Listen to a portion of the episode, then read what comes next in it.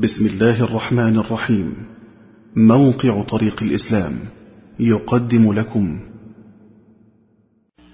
إن الحمد لله نحمده ونستعينه ونستغفره ونعوذ بالله تعالى من شرور أنفسنا ومن سيئات أعمالنا، من يهده الله فلا مضل له ومن يضلل فلا هادي له، وأشهد أن لا إله إلا الله وحده لا شريك له، وأشهد أن نبينا محمدا عبده ورسوله. يا أيها الذين آمنوا اتقوا الله حق تقاته ولا تموتن إلا وأنتم مسلمون. يا أيها الناس اتقوا ربكم الذي خلقكم من نفس واحدة وخلق منها زوجها وبث منهما رجالا كثيرا ونساء، واتقوا الله الذي تساءلون به والأرحام إن الله كان عليكم رقيبا. يا أيها الذين آمنوا اتقوا الله وقولوا قولا سديدا يصلح لكم أعمالكم ويغفر لكم ذنوبكم، ومن يطع الله ورسوله فقد فاز فوزا عظيما. أما بعد، أيها المسلمون، لقد أنزل الله جل وتعالى الكتاب تبيانا لكل شيء وهدى ورحمة لقوم يؤمنون، وأرسل رسوله بالهدى ودين الحق ففتح به أعينا عميا وآذانا صما وقلوبا غلفا، وبدد بدعوته ظلمات الجهل والحماقة وأسقط الأغلال التي كانت على العقول.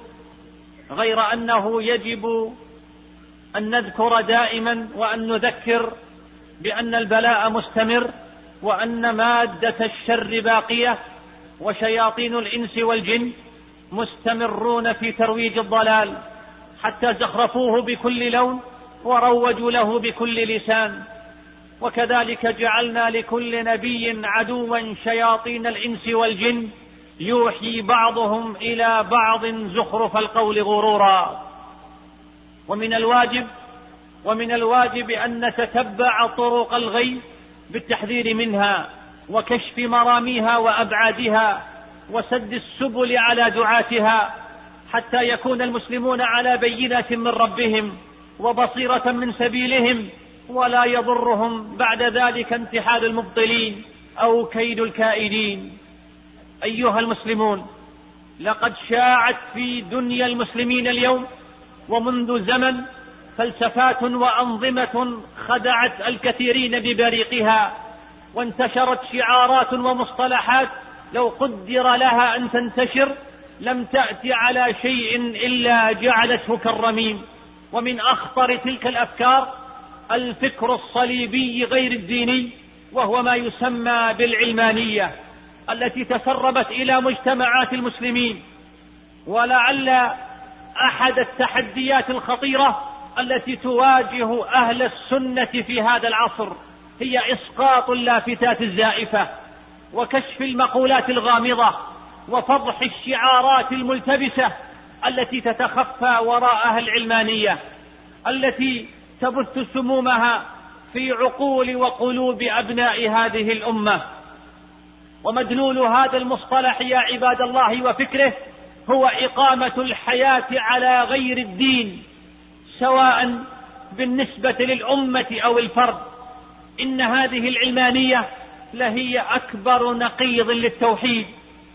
أيها المسلمون، لقد تغيرت بعض مظاهر العبادة، فلم يعد هناك تلك الأوثان التي كان العرب في شركهم يعبدونها، ولكن عبادة الشيطان ذاتها لم تتغير، وحلت محل الأوثان القديمة أوثان أخرى كالحزبية والقومية والعلمانية والحرية الشخصية والجنس وغيرها، وعشرات الأوثان الجديدة. قال شيخ الإسلام ابن تيمية رحمه الله: إن الإنسان على مفترق طريقين لا ثالث لهما، فإما أن يختار العبودية لله، وإما أن يرفض هذه العبودية ليصبح لا محالة في عبودية لغير الله. وكل عبودية لغير الله كبرت أو صغرت هي في نهايتها عبادة للشيطان. انتهى كلامه رحمه الله. أيها المسلمون، إن العلمانية تعني الحكم بغير ما أنزل الله، وتحكيم غير شرع الله، وقبول الحكم والتشريع والطاعة من الطواغيت من دون الله. فهذا معنى قيام الحياة على غير الدين، ومن لم يحكم بما أنزل الله فأولئك هم الكافرون. والجاهلية يا عباد الله، والجاهلية أنواع، منها جاهلية الإلحاد بالله سبحانه وإنكار وجوده، فهي جاهلية اعتقاد وتصور كجاهلية الشيوعيين. ومنها اعتراف مشوه بوجود الله سبحانه، وهي جاهلية الاتباع والطاعة كجاهلية الوثنيين واليهود والنصارى. ومنها اعتراف بوجود الله سبحانه، بل وأداء للشعائر التعبدية، مع انحراف خطير في تصور دلالة شهادة أن لا إله إلا الله وأن محمد رسول الله، وذلك كجاهلية من يسمون أنفسهم مسلمين من العلمانيين، ويظنون أنهم أسلموا واكتسبوا صفة الإسلام وحققوه بمجرد نطقهم بالشهادتين وأدائهم للشعائر التعبدية، مع سوء فهمهم لمعنى الشهادتين ومع استسلامهم لغير الله جل وتعالى من العبيد. أيها المسلمون، والعلمانية تجعل العقيدة والشعائر لله وفق أمر الله، بينما تجعل من جهة أخرى الشريعة والتعامل مع غير الله وفق أمر غير الله. وهذا هو الشرك في حقيقته وأصله، لأن أهل الجاهلية الأولى لم ينكروا وجود الله جل وتعالى، كما قال سبحانه: ولئن سألتهم من خلق السماوات والأرض ليقولن الله. وكذلك لدى أهل الجاهلية الأولى بعض الشعائر التعبدية، كما قال سبحانه: وجعلوا لله مما ذرأ من الحرث والأنعام نصيبا. ومع ذلك فقد حكم الله عليه بأن ذلك كفر وجاهلية، وعد تلك الأمور جميعها صفرا في ميزان الإسلام. واليوم بيننا من يقولون إنهم مسلمون، لكنهم يستنكرون وجود صلة بين المعتقد والأخلاق، وبخاصة أخلاق المعاملات المادية.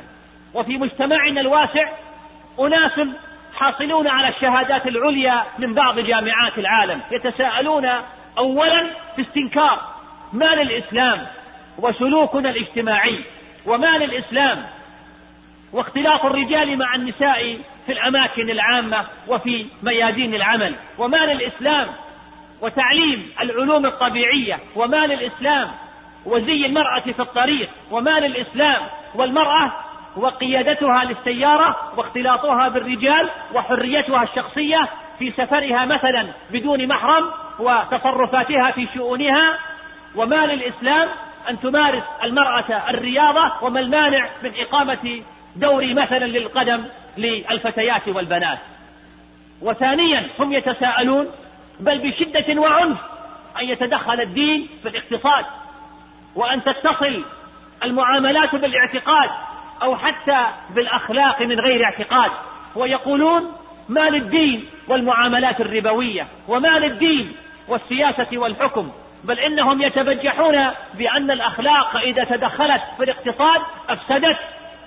فلا يذهبن بنا الترفع كثيرا عن أهل مدين في تلك الجاهلية الأولى، حين قالوا لنبي الله شعيب: أصلاتك تأمرك أن نترك ما يعبد آباؤنا أو أن نفعل في أموالنا ما نشاء؟ والعالم اليوم في جاهلية أشد جهالة، ولكنها تدعي العلم والمعرفة والحضارة، وتتهم الذين يربطون بين المعتقد وسلوك الشخص في الحياة والمعاملات المادية، تتهمهم بالرجعية والتعصب والجمود. وبعد أن استهلكت هذه الألفاظ أضافت الجاهلية اليوم وصفهم بالتطرف أو الإرهاب. أليس هذا هو بعينه ما يريده رافع شعار الدين لله والوطن للجميع من أدعياء الإسلام، من العلمانيين الذين أفسدوا البلاد والعباد، قاتلهم الله أن يؤفكون. أيها المسلمون، إن من عادة المنافقين من علمانيين وحداثيين وغيرهم من المنتسبين لهذا الدين عدم الإنكار الصريح والواضح، وعدم إظهار العداء السافر للإسلام، وهم يتخذون سلاح التلبيس والتمويه للالتفاف حول المسلمين لحين المعركة الفاصلة حتى يفاجئوا المسلمين على حين غرة. ومن أجل ذلك يرفع هؤلاء الزنادقة من العلمانيين وأشباههم شعارات يحاولون بها خداع أكبر عدد من المسلمين وتهدئة قلوب القلة التي قد تفضحهم وتشوش عليهم وتكشف أمرهم للناس. هؤلاء الذين يرفعون شعارات العلمانية بينما يسعون بواقعهم العملي لاقتلاع الإسلام من جذوره، ولكن رويدا رويدا، فهم يحرصون على كل طريق يوصل لوسائل الإعلام. أيها المسلمون، إن العلمانية التي ولدت وترعرعت في أحضان الجاهلية لهي كفر بواح لا خفاء فيه ولا ريب ولا التباس، ولكن الخفاء والشك والالتباس إنما يحدث عمدا من دعاة العلمانية أنفسهم، لأنهم يعلمون أنه لا حياة ولا احتداء بجاهليتهم في بلاد المسلمين إلا من خلال راياتهم الزائفة التي تخفي حقيقة أمرهم وباطن دعوتهم عن المسلمين، وتلبس على العامة أمر دينهم ومعتقدهم، بل وتحقرهم ضد إخوانهم الصادقين الداعين بحقيقة هذا الصراع، المنبهين إلى خطرهم الدائم على الدين وأهله. ومن هؤلاء يجب التوقي والحذر، وألا يغتر المسلمون بكونهم من بني جلدتهم ويتكلمون بلغتهم، فلقد جاء في الصحيحين من حديث حذيفة بن اليمان رضي الله عنه قال: كان الناس يسألون رسول الله صلى الله عليه وسلم عن الخير، وكنت أسأله عن الشر مخافة أن يدركني، فقلت: يا رسول الله، إن كنا في جاهلية وشر، فجاءنا الله بهذا الخير، فهل بعد هذا الخير من شر؟ قال: نعم. فقلت: هل بعد ذلك الشر من خير؟ قال: نعم، وفيه دخن. قلت: وما دخنه؟ قال: قوم يستنون بغير سنتي ويهدون بغير هدي، تعرف منهم وتنكر. فقلت: هل بعد ذلك الخير من شر؟ قال: نعم، دعاة على أبواب جهنم، دعاة على أبواب جهنم، من أجابهم قذفوه فيها. فقلت: يا رسول الله، صفهم لنا. قال: نعم، هم قوم من بني جلدتنا ويتكلمون بألسنتنا. وفي لفظ للإمام مسلم: وسيقوم فيهم رجال قلوبهم قلوب الشياطين في جثمان إنس. ولقد صدق الله جل وتعالى عندما قال: وجعلناهم أئمة يدعون إلى النار ويوم القيامة لا ينصرون، وأتبعناهم في هذه الدنيا لعنة ويوم القيامة هم من المقبوحين. وقد يسأل أحدكم ويقول: كيف يكون بعض المسلمين دعاة على أبواب جهنم؟ الجواب هو أنهم كذلك ببثهم للفساد والانحراف، فكل من حاول أن يشيع الفاحشة في الذين آمنوا، وكل من كان له دور في نشر الفساد والانحراف في مجتمعات المسلمين فإنه من الدعاة على أبواب جهنم. وإشاعة الفاحشة في مثل صور فاتنة أو مقالات تخدش الحياة من خلال الصحافة مثلا، أو في مجال التعليم بزرع المبادئ الهدامة بين الطلاب من خلال كوادر غير أمينة، أو من خلال منظري التطوير التعليمي في سائر البقاع فيما يقدمونه من الحد والتقليص لما يقوي صبغة الله جل وتعالى في نفوس الطلاب، أو التقليل من شأن العلوم الدينية في مقابل الحرص الدؤوب على تكثيف ما عداها. ويكون الإفساد أيضا ببث أفكار تسيء إلى الإسلام وأهله، وتحارب الدعوة إليه، وتزدري الدعاة وتسخر منهم، وتنادي بعزل دين الناس عن دنياهم. ويكونون دعاة على أبواب جهنم أيضا إذا روجوا لنشر الفاحشة في مجتمعات المسلمين عن طريق المرأة بمحاولة إخراجها من بيتها والزج بها في كل ميدان، وبالتهوين من شأن الحجاب وتجرئتها على كسر الحياء عن طريق إقناعها بضرورة المحافظة على نفسها بالرياضة كالسباحة وكرة القدم، بل والمطالبة بفتح أندية نسائية. أيها المسلمون، ومن عرف دين الإسلام وحقيقته بأصوله وأركانه ثم رأى وقرأ وتابع بعض ما ينشر ويعرض في كثير من وسائل الإعلام تبين له حقيقة هذه الفكرة الضالة ومناهج أهلها وشدة خطرهم على المسلمين. إن العلمانية ليست كما يشاع مجرد فصل الدين عن الدولة أبدا، بل هي في نهاية الأمر وحقيقته فصل الدين عن الحياة، ليتصرف الحاكمون بأمرهم على إشاعة الباطل وتدجين الأمة على قبول الهوان والتبعية للأعداء بتقنين الباطل وحكم الطاغوت. ومن العجب أن يتحدث نفر من المنسوبين للإسلام بكل سذاجة وبورع بارد حينما يدعوننا ألا نتحدث عن خطر العلمانية وألا نفضح العلمانيين وألا نتهمهم بالخروج والضلال المبين. كيف لا نتهمهم بكل ذلك وأهدافهم أصبحت مكشوفة للجميع، وكيف لا نفضحهم وأفكارهم الرافضة للدين بانت لكل ذي عينين، وكيف لا نحذر الناس من شرورهم. وتلك هي مواقفهم واضحة من الإسلام وعلمائه ودعاته والمنتسبين إليه. أين الحرية الشخصية التي تضمنتها دساتيرهم إياها ذرا للرمادة العيون؟ أين حقوق الشعوب في تعلم ما تدين به؟ بل أين مظاهر الإسلام حتى الشكلية منها؟ لقد أكد كثير من علماء الإسلام أن حقيقة العلمانية هي رفض للدين أن يكون حاكما بتنحية الإسلام عن الحياة في كل الأمور. والآن تقاتل العلمانية لمنع تحكيم الإسلام وعودته من جديد حتى بالوسائل الديمقراطية التي يتشدقون بها ليل نهار. فما هو موقف علماء الإسلام منها؟ يقول سماحة الشيخ عبد العزيز بن باز رحمه الله تعالى رحمة واسعة وأسكنه فسيح جناته: وقد أجمع العلماء على أن من زعم أن حكم غير الله أحسن من حكم الله، أو أن هدي غير رسول الله صلى الله عليه وسلم أحسن من هدي الرسول، فهو كافر. كما أجمعوا على أن من زعم أنه يجوز لأحد من الناس الخروج عن شريعة محمد أو تحكيم غيرها فهو كافر ضال.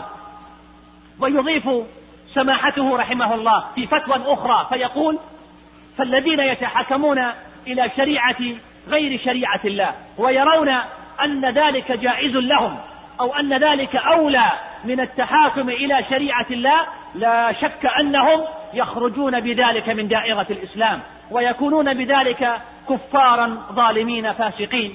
انتهى كلامه رحمه الله. هذه هي العلمانية وهذا هو حكمها. فهي تلك التصورات القاصرة والمشبوهة عن الإسلام وأحكامه وأصوله، وهذا ما يدين به رموز العلمانية في كل بلد مهما تظاهروا زورا بخلاف ذلك. فاعرفوا يا عباد الله العلمانية حق المعرفة، واكفروا بها لمصادمتها لدينكم ولمعارضتها لأصول معتقدكم، والواقع أكبر دليل على ذلك. فإلى متى نتجاهل ذلك ونؤول الحقائق؟ ثم حتى متى يتمسك بعض السذج بذلك الورع البارد الذي ينم عن مدى الجهل بالإسلام نفسه؟ إننا نذكر الجميع بأن تلك هي مواقف العلمانية والعلمانيين من الإسلام، وهذا هو حكم الإسلام فيهم. فلا وربك لا يؤمنون حتى يحكموك فيما شجر بينهم ثم لا يجدوا في أنفسهم حرجا مما قضيت ويسلموا تسليما. فاتقوا الله أيها المسلمون، وتأملوا فيما تقرؤون وما تسمعون، وساهموا بأمر الدعوة إلى الله والأمر بالمعروف والنهي عن المنكر بقدر جهدكم واستطاعتكم، وقد رزقكم الله جل وتعالى جهدا واستطاعة. واشكروا نعمة الله عليكم واحمدوه على ما أولاكم من النعم، وحافظوا على الصلوات المكتوبات، وأطيعوا ربكم في جميع الأوقات. نسأل الله عز وجل أن يحفظ على المسلمين دينهم، وأن يكفيهم شر الأشرار وكيد الفجار، وأن يرزقهم اليقظة من إفساد المفسدين ونفاق المنافقين. أقول ما تسمعون وأستغفر الله لي ولكم ولعموم المسلمين من كل ذنب فاستغفروه إنه هو الغفور الرحيم. الحمد لله على إحسانه، وأشكره على توفيقه وامتنانه، وأشهد أن لا إله إلا الله وحده لا شريك له تعظيما لألوهيته وربوبيته وأسمائه وصفاته، وأشهد أن نبينا محمدا عبده ورسوله الداعي لجنته ورضوانه، فصلوات ربي وسلامه عليه وعلى آله وعلى أصحابه وسلم تسليما مزيدا. أما بعد أيها المسلمون، وعبر تاريخ المسلمين الطويل حدثت بدع وظهرت فرق ونشأت طوائف ضلت عن سواء السبيل في مسائل الإيمان والأسماء والصفات والقضاء والقدر وغيرها، كبدع الرافضة والقدرية والخوارج والمرجئة والصوفية وغيرها. كلما ظهرت بدعة وأطلت فتنة تصدى لها علماء الإسلام وعلماء السنة بالرد والبيان، وهكذا في كل عصر ومصر، وإلى يومنا هذا لا تزال طوائف تترى وبدع تنتشر لا تقل أثرا ولا تهون خطرا من تلك التي قاومها علماء السنة وأئمة السلف. أيها المسلمون، إننا ومنذ بداية الاستعمار الأجنبي للعالم الإسلامي والعربي نبتت هذه النبتة الغريبة في العالم الإسلامي، هذه النبتة بل هذه النحلة والبدعة أصلها ومنشأها وملابسات نشأتها في الغرب النصراني، ثم صدرت إلينا، وبالأصح استوردها بعض المحسوبين على الأمة ضمن ما استورد من طرود الفكر والثقافة. العلمانية كانت في الأصل ثورة علمية في وجه قيود وأغلال الكنيسة في أوروبا التي حرمت العلم والتفكير والإنتاج والإبداع، ثم طرقت أبواب العالم الإسلامي على يد المستغربين من الرواد الأوائل الذين قبلوا وبإعجاب شديد جميع ما عند الحضارة الغربية من خيرها وشرها وحلوها ومرها. زعموا الحركة العلمانية في بلاد المسلمين ذات وجهين: الأول حركة علمانية إلحادية جاحدة بالرب، منكرة لوجوده، رافضة لكل تعاليم الإسلام في كل شيء، وهذا القسم من الوضوح والظهور بحيث لا يخفى على أحد حكم أصحابها وقلة خطرهم، لا لقلة جرم وانحراف مقالاتهم وتأثيرها، وإنما لانكشافهم ومعرفة الناس لهم بالإلحاد المطلق كالبعثية والنصيرية وغيرها. القسم الثاني علمانية لا تنكر وجود الله بل تؤمن به، لكنها تنكر حكم الدين في شؤون الدنيا وتنادي بعزل الدين عن الدنيا، وهذه الصورة أكثر انتشارا وأشد خطرا وأسوأ وأثرا من حيث الإضلال والتلبيس على عامة المسلمين، لأنهم لا يرونهم يجحدون الصلاة ولا الزكاة ولا الحج، بل ربما يرونهم يفعلون هذه العبادات معهم. والحاصل أن العلمانية بصورتيها السابقتين نوع من أنواع الردة بلا شك ولا ارتياب، ومن آمن بها وتبناها بعدما علم دين الإسلام وتبين له الحق وقامت عليه الحجة وزالت عنه الموانع فقد خرج من دين الإسلام، ذلك لأن الإسلام دين كامل ومنهج واضح لا يقبل ولا يجيز أن يشاركه منهج آخر. قال الله تعالى مبينا وجوب الدخول في كل مناهج الإسلام وتشريعاته: يا أيها الذين آمنوا ادخلوا في السلم كافة. وقال سبحانه مبينا كفر من أخذ بعضا من مناهج الإسلام ورفض الآخر: أفتؤمنون ببعض الكتاب وتكفرون ببعض، فما جزاء من يفعل ذلك منكم إلا خزي في الحياة الدنيا ويوم القيامة يردون إلى أشد العذاب وما الله بغافل عما تعملون. والأدلة الشرعية كثيرة جدا في بيان ضلال من أنكر شيئا معلوما بالضرورة من دين الإسلام. أيها المسلمون، إن المنافقين يزداد كيدهم في الأزمات والأحداث فقد أدبر وتولى ابن أبي قائد المنافقين في غزوة أحد بطائفة من الجيش، والنبي عليه الصلاة والسلام وصحابته أحوج ما كانوا إلى الاجتماع والقوة. وكذلك هم اليوم، والغرب النصراني رمانا جميعا عن قوس واحدة باسم محاربة الإرهاب، ثم نرى بعض أوليائهم من العلمانيين يساعدونهم في الداخل بالتهجم على هذا الدين تحت محاربة التطرف والذب عن حقيقة الإسلام في زعمهم التي تعني إسلاما وديعا لا يعرف قوة ولا شجاعة ولا جهادا ولا أمرا ولا نهيا. هذه سماحة الإسلام في نظرهم، فهو لا ينكر عليهم باطلهم ولا يتدخل في أمور الحياة. إنهم في حد زعمهم يحاربون التطرف والإرهاب، وهم حقيقة يمارسون أسوأ وأشد أنواع الإرهاب، وهو الإرهاب الفكري وإرهاب المصطلحات، بتمكينهم من كثير من وسائل الإعلام فيطرحوا ما شاءوا وكيف شاءوا. أيها المسلمون، إن المعارك والجبهات التي تفتحها الفرق الضالة والمنتسبة لهذا الدين ضد أهل السنة كثيرة، وأخطرها دائما جبهة الرفض الباطنية، والتي تغذيها وتدعمها القوى والمعسكرات الجاهلية العالمية لتدمير أهل السنة باعتبارهم الخطر الحقيقي والفعال ضد هذه القوى. إن هذه المعارك وهذه القوى يجب ألا يتساهل ولا يتهاون معها أهل السنة، فإن حصونهم لا زالت مهددة من داخلها، وإن القوى العلمانية المتكتلة ضدهم من الداخل والتي تصارعهم في معارك خفية حينا وظاهرة أحيانا أخرى هي التي تمثل الآن جوهر الصراع القائم بين الإسلام والجاهلية في العصر الحديث.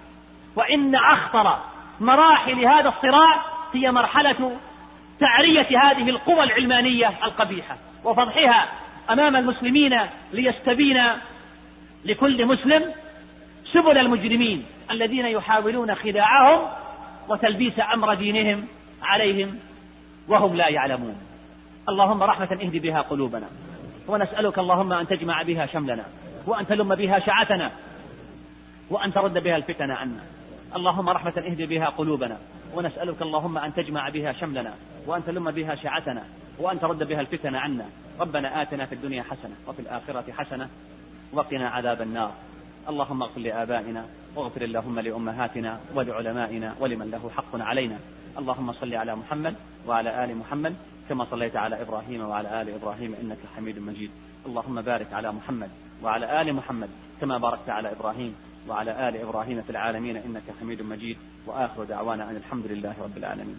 مع تحيات إخوانكم في موقع طريق الإسلام www.islamway.com. والسلام عليكم ورحمة الله وبركاته.